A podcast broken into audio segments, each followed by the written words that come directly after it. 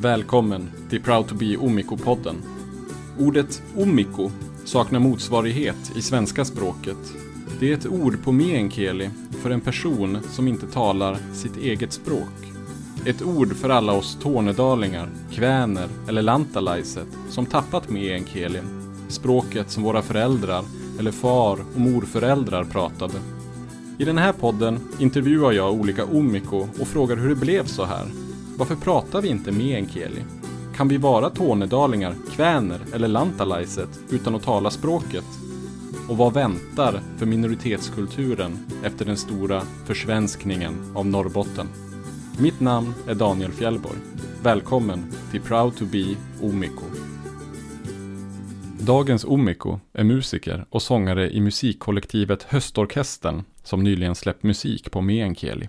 Han är även en av ledarna för arvsfondsprojektet Mien Annie, Våra röster, som stöttar unga filmskapare i Tornedalen och Malmfälten.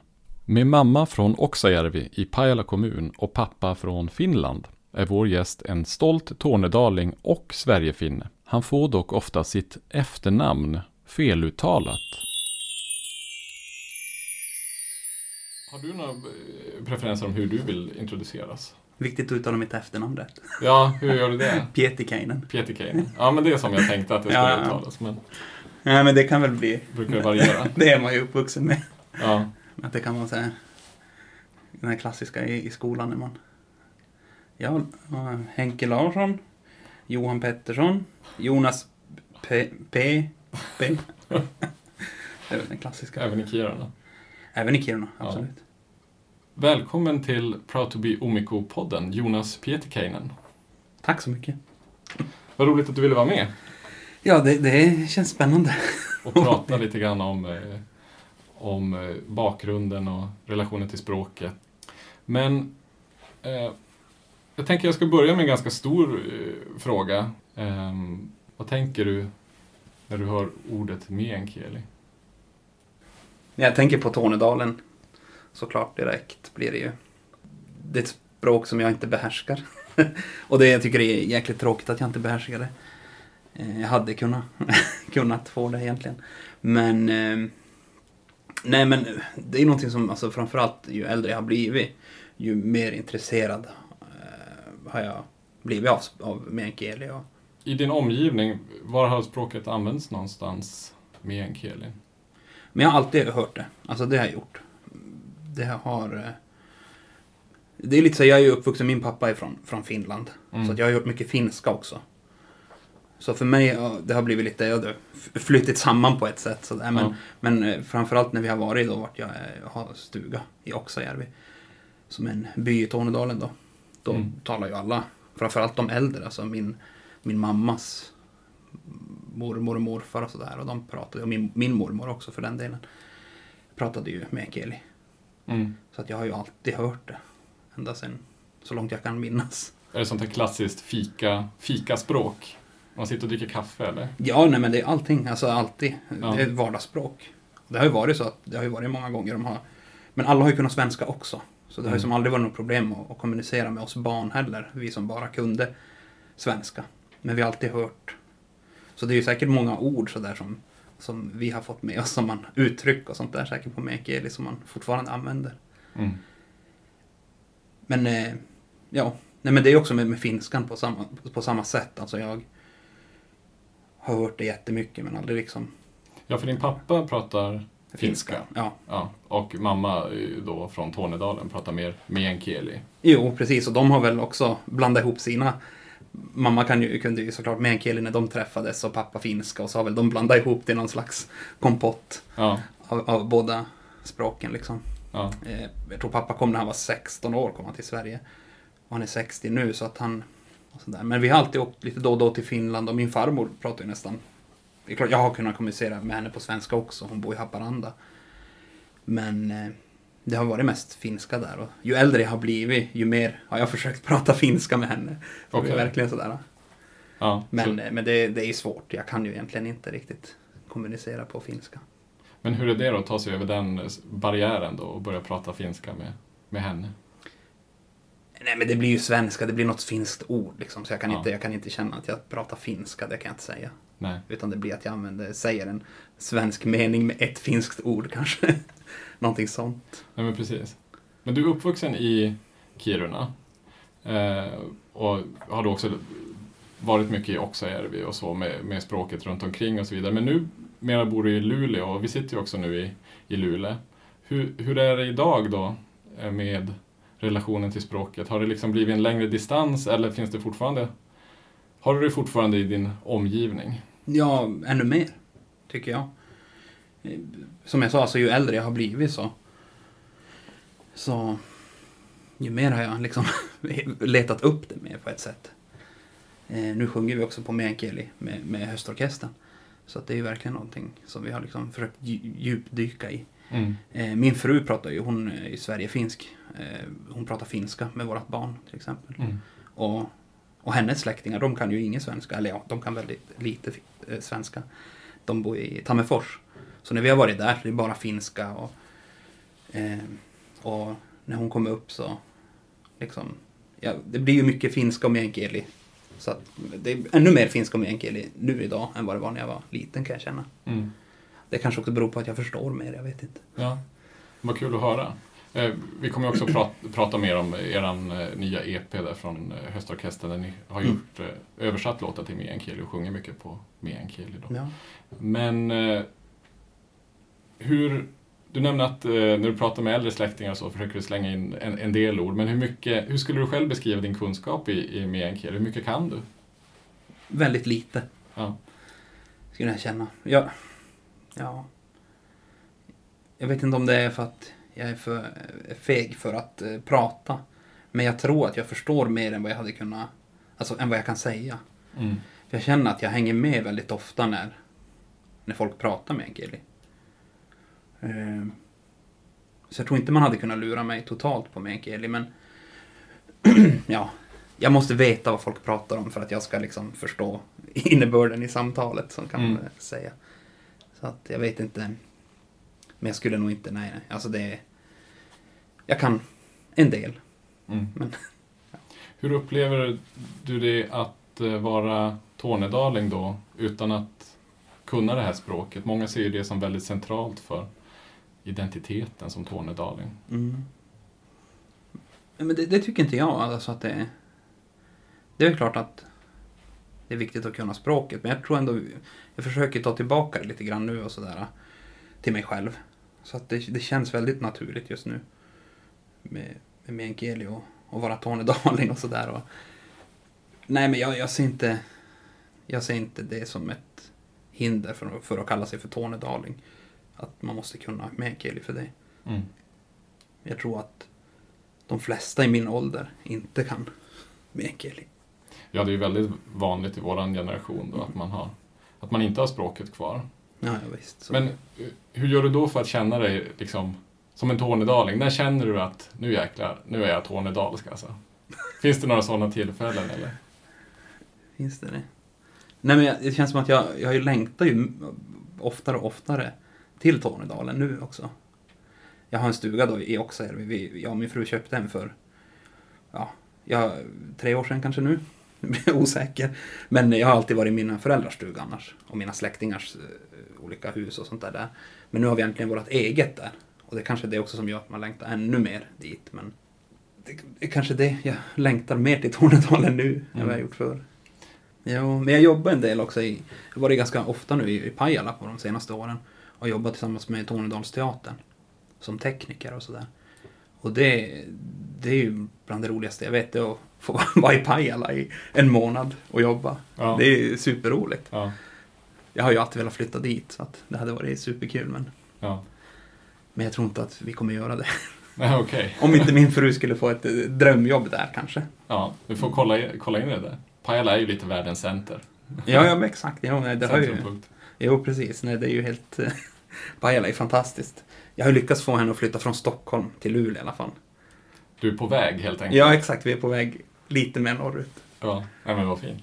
Eh, du jobbar ju mycket med, och har jobbat med mycket kulturprojekt som är kopplade då till, till Tornedalen eller till meänkieli. Du har, Höstorkestern, ni har spelat in låtar på meänkieli. Eh, du håller Mm. på med det här filmprojektet med en Annie Mm. som är ett arbetsfondsprojekt, Ja. om jag har förstått det rätt. Ja. Eh, där ni eh, plockar upp unga filmare i Tornedalen, eller unga personer i Tornedalen och, och hjälper dem att göra film helt enkelt. Vad innebär det att jobba med sådana här kulturprojekt? Påverkar det på något sätt din relation då till, till din bakgrund då till Tornedalen? Och, Nej men jag tycker att, jag tänker på vårat, alltså det här arvsfondsprojektet som vi gör. Eh, det var ju mycket att, att eh, det som har berättats från Tornedalen och ja, från Norrbotten överlag känns det som eh, kommer från liksom, vuxnas perspektiv eller från folk från södra Sverige som kommer upp och filmar det exotiska. Och det är väldigt sällan man får ungdomarnas perspektiv tycker vi. Det, var ju, det är ju mycket det liksom att vi får höra deras berättelser. Hur är det att vara ung tornedaling idag liksom. Det är ju så det är superspännande att se vad de kommer med för historier. mm. Och det finns inget sånt där specifikt att de ska göra film om att jag, eh, ja, varför jag är tornedaling. Utan de får göra vilka filmer de vill och det är de som ska bestämma hela projektet egentligen. Eh, så att de kan göra zombiefilmer från Korpilombolo eller vad som helst liksom. Så att det blir intressant att se vad de kommer med för historier. Mm. Och ändå, någonstans där tror vi ändå att det kommer ju visa hur, hur de upplever liksom, att bo i Tornedalen och vara tonåring. Mm. Så att, Hur kommer det sig att du och många andra i våra generation, men du specifikt då, hur kommer det sig att du inte talar meänkieli? varför jag inte gör det? Har du funderat på det? Jo, men det har, jag har pratat jättemycket om det med mina föräldrar och sådär. Och det var ju, det är skämtsamt så, så har det väl sagt att de har kunnat liksom prata hemligheter. Mm. Så som egentligen eh, jag och min fru gör nu med vårt barn så pratar vi engelska. Om vi vill säga någonting som han kanske inte behöver höra just då. Nu har ju för sig han också börjat lära sig ganska bra engelska så att det börjar bli svårt. Vi måste hitta på något eget språk tror jag.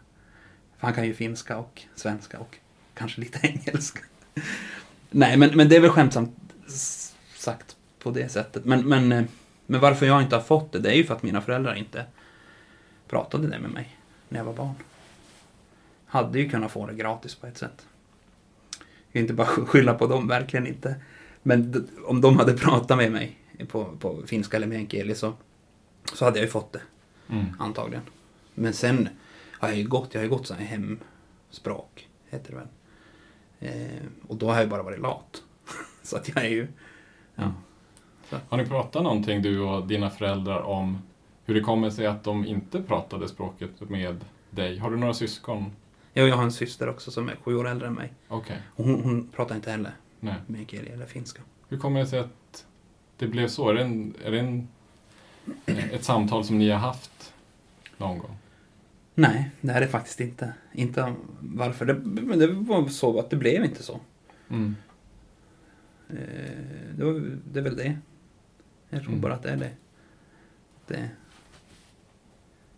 Det är väl lättast då att prata svenska Mm. på ett sätt. Jag, jag vet inte alls. Jag, jag har ju hört många andra som liksom har haft det här med att det kanske har varit, att de har tyckt att det har varit fult och sådär. Men, men det har inte mina föräldrar och det har ju aldrig varit något konstigt att prata finska eller meänkieli i min släkt. Så Mm. att, och det är ingen av mina kusiner eller så heller som pratar meänkieli. Så att det, det har bara inte blivit så. Mm. Det är ingenting vi har pratat om i alla fall varför. Nej, nej. Eh, och det är intressant ändå, som du berättar också, att språket lever ju på något sätt när ni träffas och pratar man finska eller meänkieli och blandar det med svenska och så vidare. Mm. Om man träffas hemma i Tornedalen eller i stugan och så. Mm. Men samtidigt så, din generation och kusinerna, ni, det är ingen som direkt har pratat då. Nej, det är ingen som har... Eller ja, men det har, det har inte varit meänkieli, då har det varit finska. Från eh, ja, min pappas sida då. Så är det ju. Men det är ju vissa som, som bor i Haparanda och Tornio och sådär som såklart pratar finska för där blir det ju på ett annat sätt naturligt att blanda både svenska och finska. Mm. Mm. Så är det ju. Har det påverkat på något sätt då relationerna till, till de här ja, men personerna i, i din omgivning eller till platserna till exempel till, i, i eller i... N- Nej, men det har inte, alltså alla har ju alltid kunnat svenska också. Så att det har inte varit något problem på det sättet. Det har Mm. varit väldigt naturligt i min uppväxt att, att bara att alla pratar svenska och såklart slänger man in några ord sådär på, på meänkieli. Men, Mm. Nej, men det har varit mer naturligt att det har varit de det har väl varit att de, de vuxna pratar meänkieli och barnen pratar svenska. Lite så kanske har varit uppdelat. Ja. Ja, det, kan jag verk- det kan jag känna igen mig i. Ja. Vi har, vi har nog den i min släkt också, den uppdelningen Mm. faktiskt mellan eh, generationerna på något sätt. Men eh, hur tänker ni för framtiden då? Ni har ju ett barn. Ja, ett barn. Eh, hur funderar ni då med hur gör ni med språket? Eh, eller språken för er del med finska och meänkieli. Mm. Och svenska. Mm. Och kanske lite engelska som du var också inne på. Ja, det får man väl lära sig i skolan Det kommer man aldrig undan. Nej, nej. Men har ni funderat någonting på hur ni ska göra med språken framöver? Min fru pratar ju finska med honom. Och det är väl bara att fortsätta med det. Och det, det är hon ju superduktig på att göra. Alltså väldigt... Det är liksom... Han, han svarar ju ofta på svenska. Alltså att det blir ett finskt ord och så lite svenska. Han kan svenska lite bättre, men det är också för att alla på förskolan såklart pratar svenska. Han har väl några pedagoger där på förskolan som pratar finska. Så att det blir ju såklart mest svenska där. Och då det märker vi också kanske när han har framförallt det här pandemiåret som vi har bakom oss. Han har ju varit hemma väldigt mycket. Mm. Och på något sätt så känns det som att han har lärt sig mer finska för att han har varit hemma. Eftersom att eh, Helmi, min fru, då, pratar finska med honom. Mm. Och jag försöker också, men han har också nu har han fått för sig att han är liksom bestämt att jag kan inte finska. Så han pratar bara svenska med mig. Okej. Ja. Jag Ja. försöker säga att men du får gärna prata finska med mig, det är bara roligt. För jag tror att jag kommer förstå vad du vill. Mm. Men så, vi får väl se vad som händer. Men jag tror bara att, det att hon fortsätter på det, det sättet. Hon får bara prata finska med honom och så kommer det nog sig naturligt. Och sen hoppas vi att vi snart får åka till Finland, till Tammerfors. Och bara vara där och han får bara finska liksom. Men nu har ju du och Viktor Krutrök tillsammans jobbat med det här filmprojektet som, som vi har nämnt med unga filmskapare i Tornedalen och jobbar mycket med ungdomar. Mm. Hur tänk, vad tror du kommer hända i framtiden med för tornedalingar och kväner och lantalaiset och andra som pratar liksom, meänkielin och så? Om du ska titta i spåkulan, hur Ja, ser ska, framtiden jag ska spå. Har du några kort här så kan vi se vad som händer. Nej men... Eh, jag, jag tycker det ser ljust ut, alltså verkligen. Alltså det känns som att fler och fler flyttar också norrut och till Tornedalen. Och det, det startas upp mycket eh, språkkurser och ja, rent allmänt yngre personer som flyttar till Tornedalen. Och det är ju jätteroligt. Eh, jag tror att det finns en ljus framtid. Men det är väl det med språket kanske som är... Vi, är, vi får bara försöka kämpa på och bara försöka lära oss det, alla vi som är i vår generation då. Vi får bara se till att lära oss det så att vi kan föra det vidare sen till, till fler. Mm. Det är väl det som krävs, att vi liksom tar tag i det själv. Mm. Ingen annan kan ju göra det åt oss. Så att jag tror att... Nej, men jag, jag, jag tror att det, det, det ser ljust ut. Alltså jag tycker det känns positivt. Allting som händer just nu. Vi får väl åtminstone kanske plocka upp tillräckligt mycket för att ha kvar den där blandningen mellan svenska och meänkieli och finska som du beskriver, som Mm. har funnits länge nu. Jo, precis. Men för dig som person då, hur, hur känner du att du vill fortsätta jobba med, med sådana här frågor? Du har ju haft mycket kulturprojekt på gång och sjungit på meänkieli alldeles nyligen. Hur vill du fortsätta med det? Eh, nej men på samma sätt som jag gör nu. Alltså det är ju, och ha det arvsfondsprojektet som vi, vi själva, liksom, jag och Viktor, skrev det. Och eh, tillsammans med andra såklart också. Men, men liksom att vi har fixat det här projektet själv. Det vill vi fortsätta med. Vi vill göra fler projekt i framtiden. Som har någonting med, med, med minoritetsspråk kanske. Nej, vi, vi vet inte ännu såklart. Vi är mitt uppe i det här projektet nu. Men eh, vi får väl se vad vi hittar på. Men på något sätt så ska vi jobba med kultur. Mm. Vi är ju, nu jobbar vi med film då, vi är musiker. Så det kanske... Eh, vi lär ju oss minst lika mycket som ungdomarna känns det som inom, inom film. Eh, Men eh, det kanske blir någonting inom musik nästa sväng. Eh, så får vi se om vi, vad vi kan starta upp då. Och det är väl på det sättet jag vill, jag vill gärna jobba bara med, jag vill jobba med musik. Jag kan tänka mig att jobba som musiker och tekniker och, och jättegärna i Tornedalen. Jag tycker det är superroligt. Mm. Men låt oss prata lite grann om just eh, musiken. För nyligen då, Höstorkestern, så släppte ni en EP med texter översatta till meänkieli. Ja. Och var kom det projektet ifrån? Eh, det var, det var, ja, vi släppte den nu 15 juli, som var Tornedalingarnas dag. Eh, projektet kom, var det, ja men förra året såklart, alltså tack vare pandemin. För det var kulturföreningen Lava, heter föreningen, som eh, arrangerar Aurinko-festi, som vi har spelat på två år. Vi har spelat där två gånger. En gång var det väl på eh, en gård i Tornedalen, vid Övertorneå någonstans där. Och sen var det väl 2019 på Tärendöholmen. Och så skulle vi komma tillbaka 2020. Var det väl prat om, om jag minns rätt. Vi kanske inte ens var bokade i och för sig, nu kommer jag inte ens ihåg det. Men det var så länge sedan. Ehm, men det blev inställt som allt annat. Och då frågade de oss om, om vi ville göra någonting med liksom på meänkieli, med minoritetsspråken. Översätta några av våra låtar kanske som vi hade redan. Och spela in dem på nytt eller någonting. Och då, idén växte. Och till slut blev det att Viktor fick feeling och skrev nya låtar på meänkieli. En, en är en gammal låt som, som översatt då. Sen alltså en låt som har funnits några år. och på den vägen är det att vi ja, skrev och spelade in. Det blev en riktig pandemiproduktion helt enkelt. Ja, det var ju också, det var ju också såklart, vi hade ju tänkt att göra det då under vår, sommar förra året. Mm. Men på grund av pandemin så vi sköt ju fram det. Alltså det, det gick ju nästan inte att liksom samlas såklart. För att vi kunde ju inte umgås utanför våra familjer. Mm. Men någon gång där i, när det lugnade ner sig lite grann. Jag kommer inte ihåg om det var oktober, måste det ha varit, när det inte var... Det var inte så stor spridning någonstans. Så kunde vi samlas i en studio och lägga Mm. grunderna.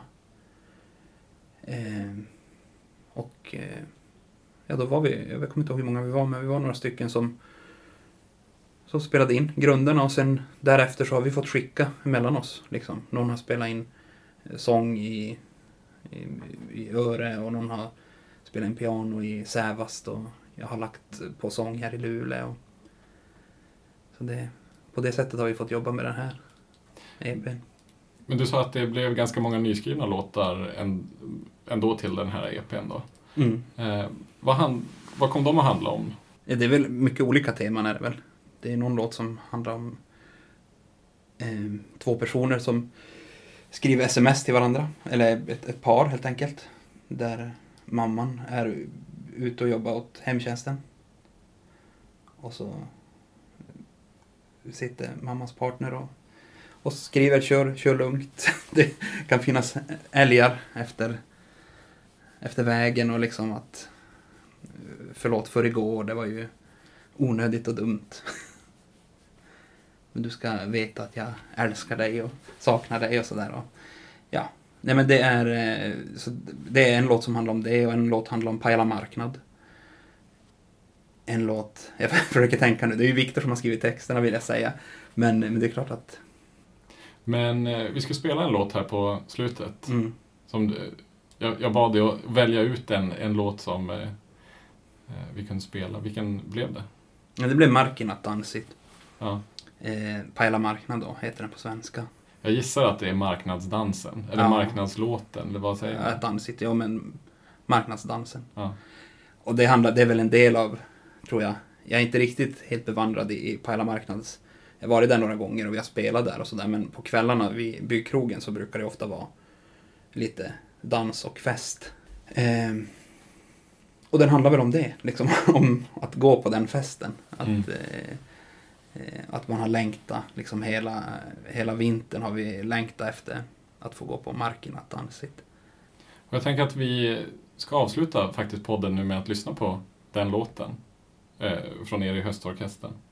Så tack så hemskt mycket Jonas Pietikäinen för att du var med i Proud to be Omiko-podden. Ja, tack så mycket för att jag fick komma.